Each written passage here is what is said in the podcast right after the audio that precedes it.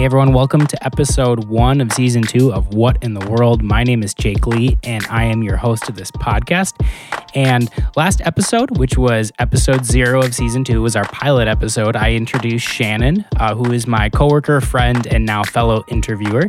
And one of the things that she talked about last time, which I wanted to reiterate, is this idea of taking a posture of a receiver when it comes to serving and how important that is. And we'll talk about that a little bit in this episode, and also I'll bring it up again at the end. But I am just very excited to continue this conversation with Shannon, where we're going to take the deep dive today into her story, which eventually led her to uh, working for James Place.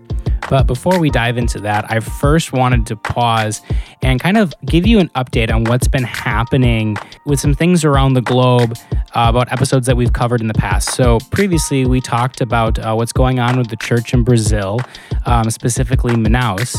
And what's going on right now, and I really would love it if you guys would lift this up in prayer, uh, is that the Brazilian uh, strain of COVID really ha- is wreaking havoc in Brazil right now. And it's been horrible because uh, multiple native pastors have died um, because of this. And it's just really rocked the country and the church. And I just would ask that you would lift them up in prayer. And then more recently, I mean, that's still happening in Brazil, but it's been going on for a while. But really recently in India, right now, where we talked previously about the Emmanuel Hospital Association, we are seeing a horrific uptick in COVID and seeing hospitals absolutely overwhelmed to the point where there is no oxygen and where they are taking actual train cars and converting them into hospital rooms because they have no room. So, both of these things are a very big deal and are devastating countries, and we want to lift them up in prayer. So, I wanted to encourage you to do that and let you know because we had talked about this on previous episodes. But now I'd like to divert the podcast back to um, my conversation that I got to have with Shannon. And what better way to start that off than a cultural blunder? So, this cultural blunder goes uh, actually probably a couple decades back. It happened when I was working in Chicago and I was a social worker at the time. Mm-hmm. It was a very large organization, so we had several different sites throughout the city. And so it was not uncommon for people to have to travel between sites to do their work. And my home office, um, we had a, a, woman who would come and she would just file paperwork that we had done. And uh, obviously, as a case manager, there's a ton of paperwork. Sure. And she came almost every week to do that. And it was interesting because I, I, I would notice that she would, she'd often be late and it was kind of hard to plan around. And sometimes she would talk about, well, you know, it took me 45 minutes and I kept thinking that seems like a long time. So one day she left and she was late and we were kind of scrambling and and I had just said to my coworker, I was like, you know, how can it possibly take 45 minutes to go from you know our north location to this location it only takes me like 15 minutes at the most even with traffic and my coworker looked at me and, and she's like well shannon she takes the bus she doesn't have mm. a car and that was a very, I guess, middle class, suburban yeah. blunder where I was judging her. It didn't even occur to me that, okay, not everybody has a car. Yeah, there are people in the world who actually don't have cars. I, I, yeah.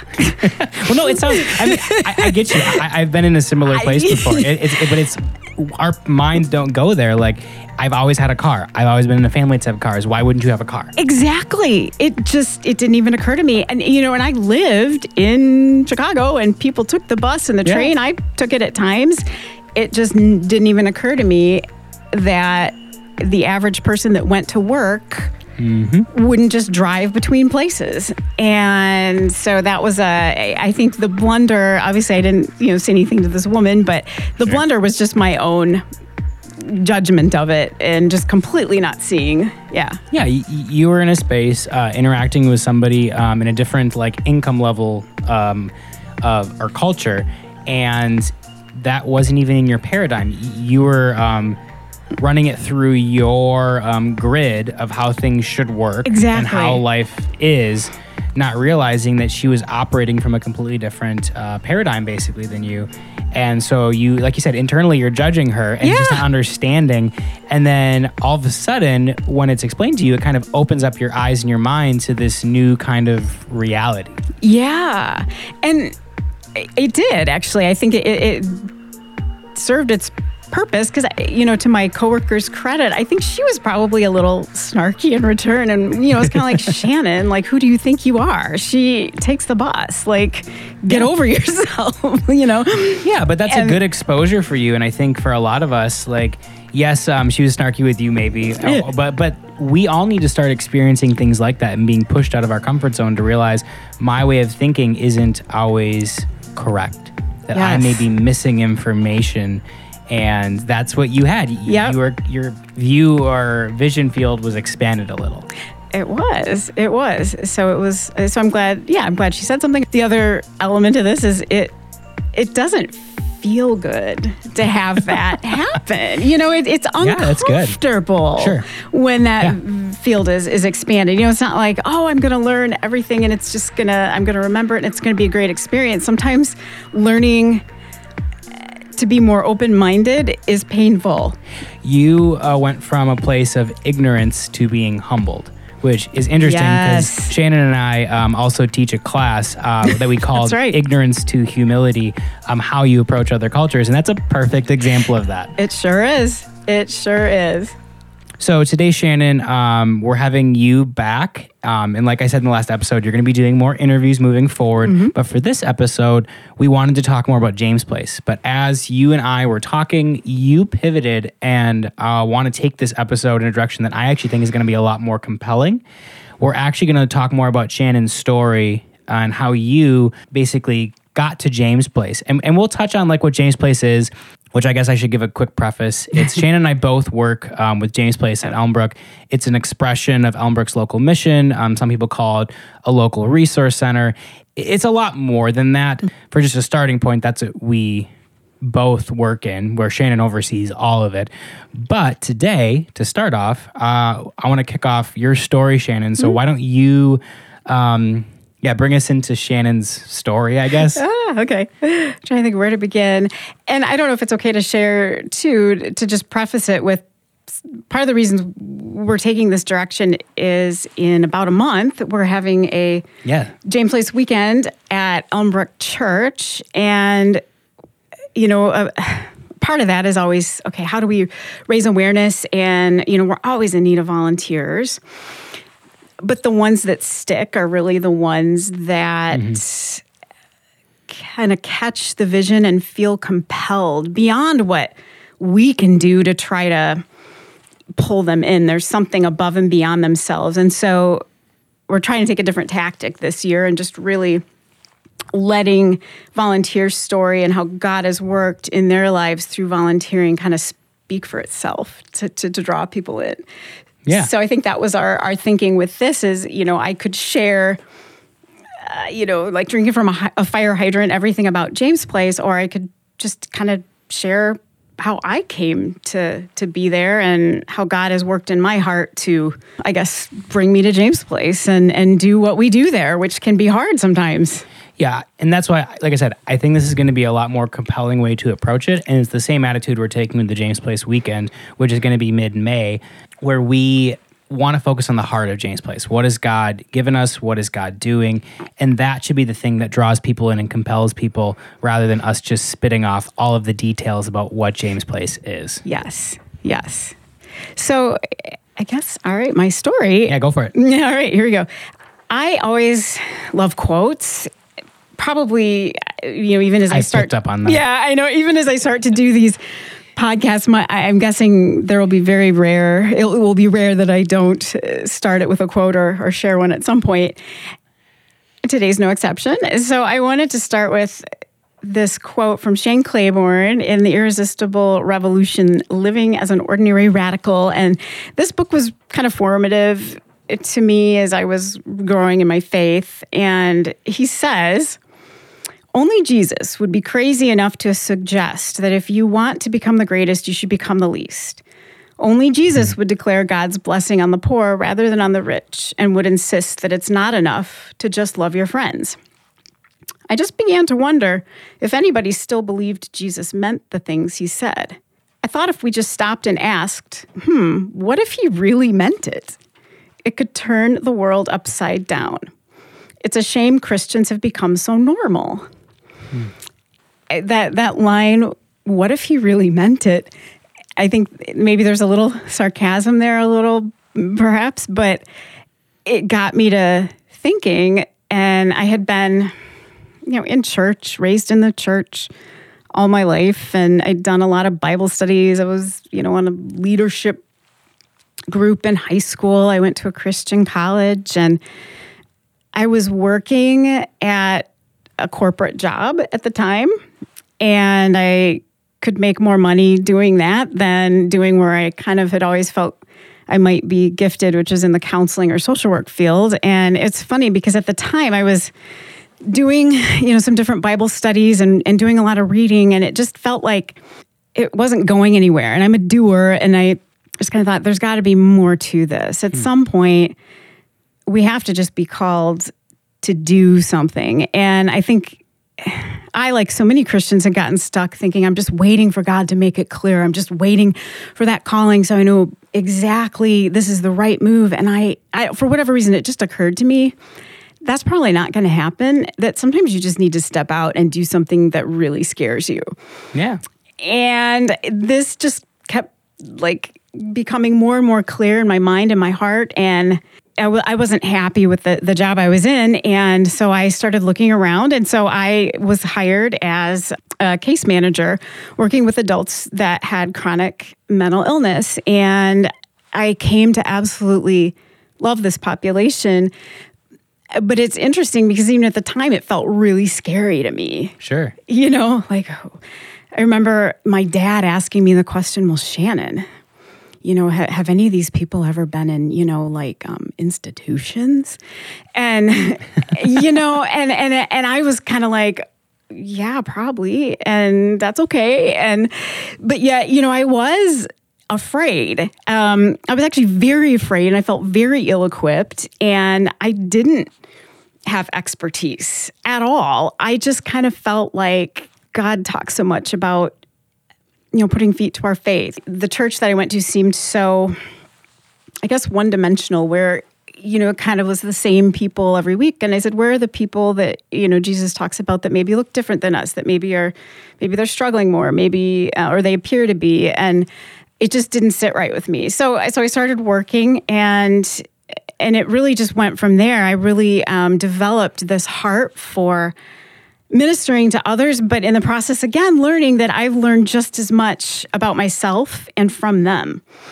And realize that we're all just kind of these people that are that are in this journey, you know, of life and of faith together. And over time, as I worked there, they had as one of their tenets spirituality is like they had like six different pillars for healing and or you know for living a good life and spirituality is one of them and what frustrated me so much is they emphasize spirituality, but you couldn't pray.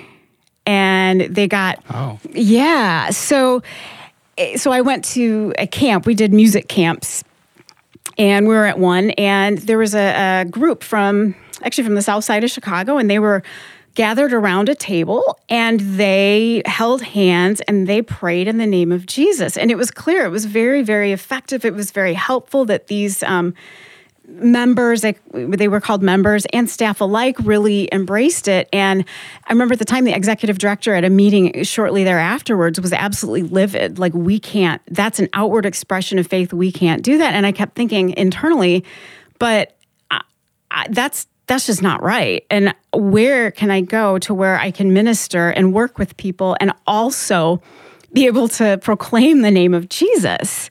Yeah. It just. That's very strange. Yeah. So it made a strong impression on me. And I said, okay, I want to continue to do this work, but I want to be able to do it in the name of Jesus.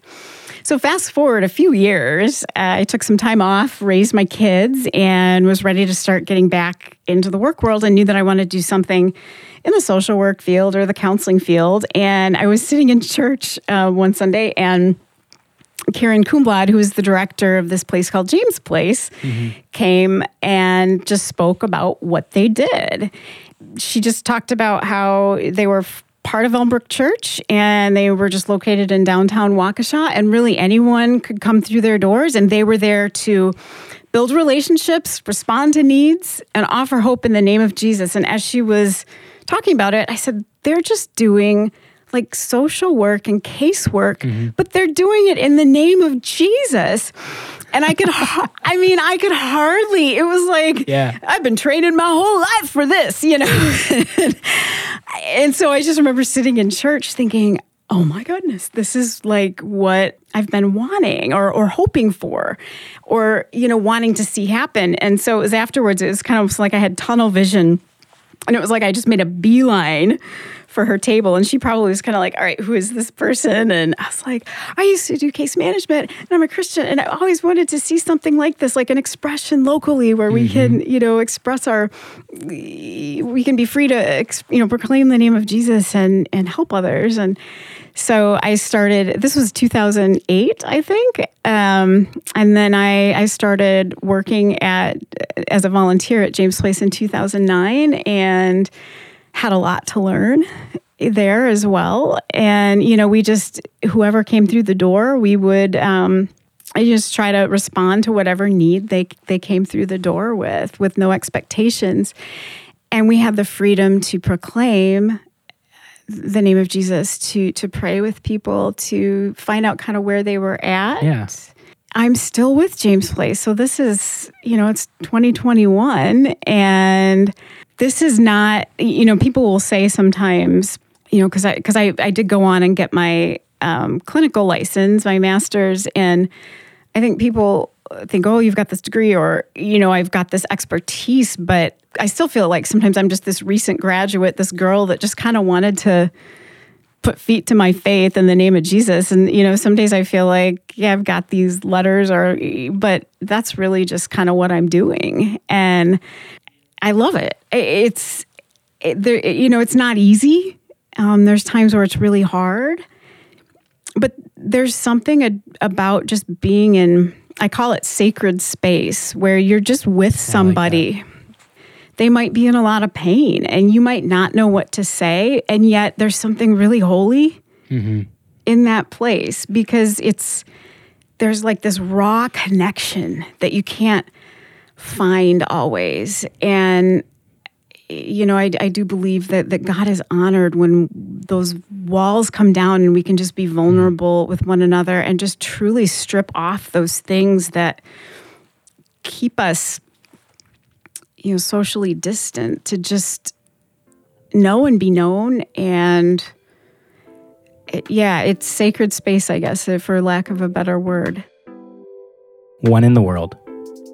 In this part of the podcast, we look back into Elmbrook's history and see how God has moved and God has been faithful in the things He has promised us and has continued to use this simple church. For this one in the world, we're going to go back to 2007 when Mike Murphy was pastor of the local missions at the time, was really challenged by a question from a book called The Externally Focused Church. The question was If your church disappeared today, would the community weep? Would they even notice? As he was looking at that, he realized that that is not how the community sees Elmbrook. And at the same time that this was going on, Phil Lee, one of the elders of the church at the time, closed an art gallery downtown Waukesha, and he invited Mike to see the building and asked if Elmbrook had a place like this, what would you do with it? And Mike's reply was, I don't know, but we'll take it. Mike assembled a team to listen to the community, brainstorm, and pray for God's guidance a few women began offering free blood pressure screenings, and slowly additional services were added. Karen Kuhnblad came on as director and championed the new mission statement building relationships, responding to needs, and offering hope in the name of Jesus. From that day until today, James Place has been on a journey with God. James Place started with very simple beginnings, with simply a question asking, Would anyone weep if your church disappeared? And at the time, the answer was no. And from that point, the statement, building relationships, responding to needs, and offering hope in the name of Jesus, came about. Now it's 14 years later, and what started as simply offering blood pressure tests and giving people a simple cup of coffee has now turned into a five site ministry where we are in multiple schools, with more schools asking us to enter into their doors, multiple community resource centers, counseling services offered at multiple locations, immigration services offered at multiple locations. But most importantly, James Place has developed real relationships in the community. And I think it's fair to say that if the ministry of James Place vanished from the community, there would be people who would weep. This has been One in the World. No, I like sacred space, that way of defining it. Um, it's this interesting thing when you, which I mean, I guess bigger picture, your whole story, when you are seeking to put feet, feet to your faith, when you're seeking to take, um, I would call it a risk or Yes. to enter into a scary place. Um, for me, uh, most of my life so far, it's been those moments when you're putting yourself in a more quote unquote risky place when you're interacting with people who maybe you normally wouldn't in a normal life. That's when you are, these doors are open to these so called sacred spaces. Um, when you're allowed into areas that, um, honestly for me sometimes feels like i shouldn't be allowed into these spaces but god has opened the door for me to be with somebody in their pain uh, with somebody in some very intimate uh, part of their life um, where they just are, are opening up and sharing and I think that is a very beautiful thing. And I think speaks to the fact of like you're trying to follow uh, what God has for you. Obviously, in your story, like that was kind of your story in some sense. It was like, I'm you, you- you got this internal, um, what do I want to call it? Um, Stirring. yeah, sure. Internal stirring that, or this holy dissatisfaction. I've heard other people call it as well. better, yeah. Where it's like inside of you, you know something's not right. You know God is asking you to do more. And Mm-hmm. so trying to do that. And a lot of times that simply means just taking a step of faith rather than just sitting. Yes. If I can inter Jake, you're you're hitting the nail on the head, and I, I what I want to like hit home is. I, I tend to think everybody has that. And I think my story isn't that I was specially called to do this. I really don't believe that. I, I think uh, maybe it was just paying attention to that that holy dissatisfaction that I, I imagine if all of us is quiet enough is probably there. I would agree. And I think God could take that in anybody and do it. So this is not, you know, because Shannon was specially gifted. It was just, I just felt like that was the maybe the right kind of the next right thing, the next right step. Um, if that if that makes sense, Eh, you know. And and I see that in my volunteers, almost without fail. They're like, well, I just kind of felt like I needed to kind of take the next step. And a lot of them are young in their faith or even wondering, I mean, not a lot, but quite a few, you know, we've had that are even not sure where they fall. And it's through serving in the name of Jesus that their faith has actually grown and developed. So if I can kind of even dispel the notion that you have to have it all together. Um, In fact, having it all together might disqualify you in some ways to truly relate. Well, I think maybe just look at who did Jesus call? He called it a misfit bunch of young teenagers. Yeah. And then all these other women started following him too. And they were misfits. They were people like from a whole bunch of areas. And honestly, they weren't qualified. And he just said, follow me. They, they, they hadn't really believed in him yet. They didn't understand who he was.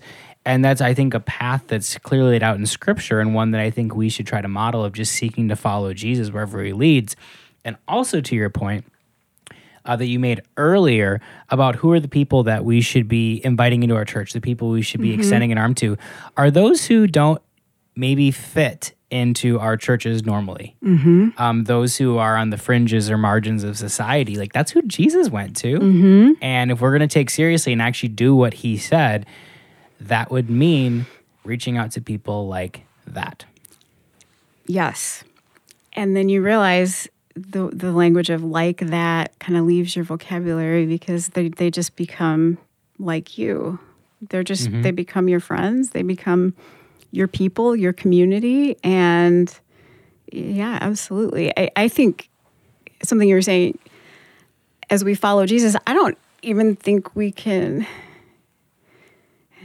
know Jesus as well as we'd like until we are in mm-hmm. those spaces. No, I would 100% lean into that. I think there's been a decent amount of there's a lot of people who've written on subjects like this, and that's what they've over and over discovered that their understanding of God, their understanding of Jesus came fully alive when they started to meet people who were different from them, outside for them, and then they realized they could relate to them, became like Yeah. them. That's what Jesus did. Jesus came and dwelt among us. He became human. He became like us. Yeah. And so I think we should also seek to model that.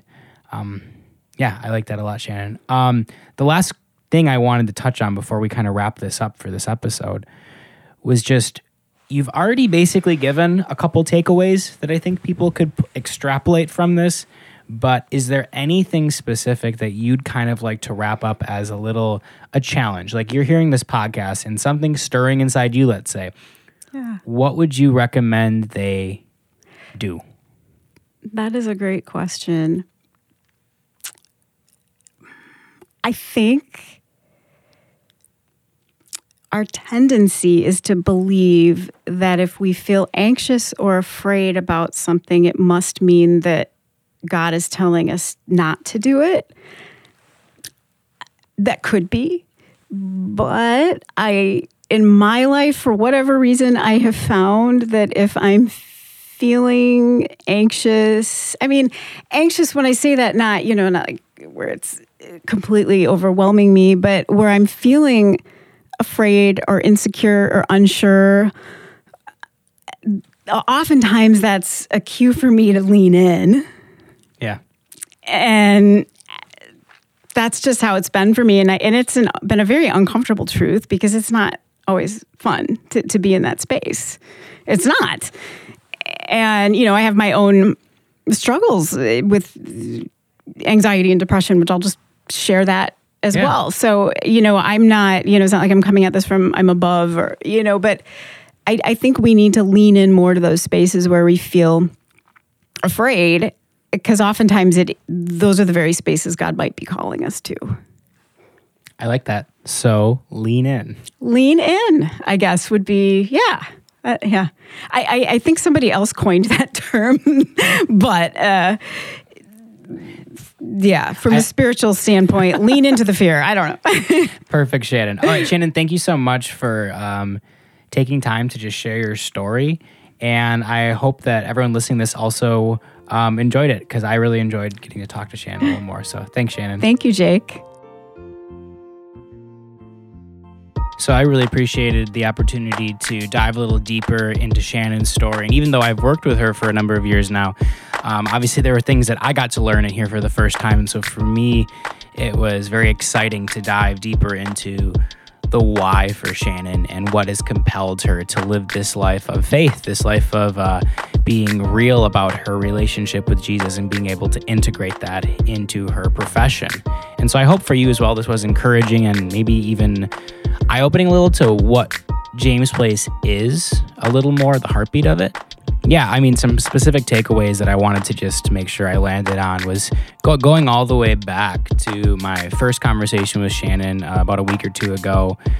She mentioned uh, talking about receiving from people and how important it is to receive, that we cannot just be always on the side of being the giver or the one who honestly has the uh, the higher position in that relationship. We need to be a receiver as well. And for me, I have seen that mentioned over and over when I'm even learning about how to reach unreached people groups on the other side of the globe. You have to put yourself in the position as the receiver. You need to be allowing people to serve you because otherwise you're coming in continually at an unequal level that you have something to give and they have nothing to give back to you. And I just love that Shannon also applies that concept when it comes to James Place and when it comes to doing local ministry as well. And I think that is makes a lot of sense because yes, we are called to be servants, um, how Jesus was, but sometimes how we see servanthood in the West is us having to give something, but inadvertently, how we position ourselves is as the higher giving to the lower. Whereas the servanthood, I think that Jesus is talking about, is more of this attitude of humility. And I think that's what we need to be striving for um, when we are interacting with people. But the other thing from this episode that really um, stuck out to me was that Shannon talked about that they aren't just other people, like how I brought up that, oh, serving these other people, that they start to become my people. And I think that is a very, very important thing to land on when we are serving. That these people shouldn't remain other. They should start to become my people. I should start to identify that with them. I should start to learn from them uh, which goes right into what Shannon mentioned in the first episode as well about being able to receive from people. They need to become my people. And I would encourage you guys as you are interacting with people who are other, um, maybe you're interacting with people, you know, wherever you're living, um, people that you are serving, that you would take a step down from your position of authority and start to be in a receiving position where they could start to develop a real relationship with you and a real friendship, hopefully, and something I think to be in prayer for. So, once again, just really appreciated my conversation with Shannon. And then as I wrap this up, just reminding everybody, like I brought up at the beginning of the podcast, to be in prayer for areas of our world that are really being hit very hard, including the church, um, which would be that I'm bringing up would be Brazil as well as India right now. Just some absolutely devastating things going on and things that we need to be in prayer for. So, thank you guys so, so much for tuning in to another episode of What in the World.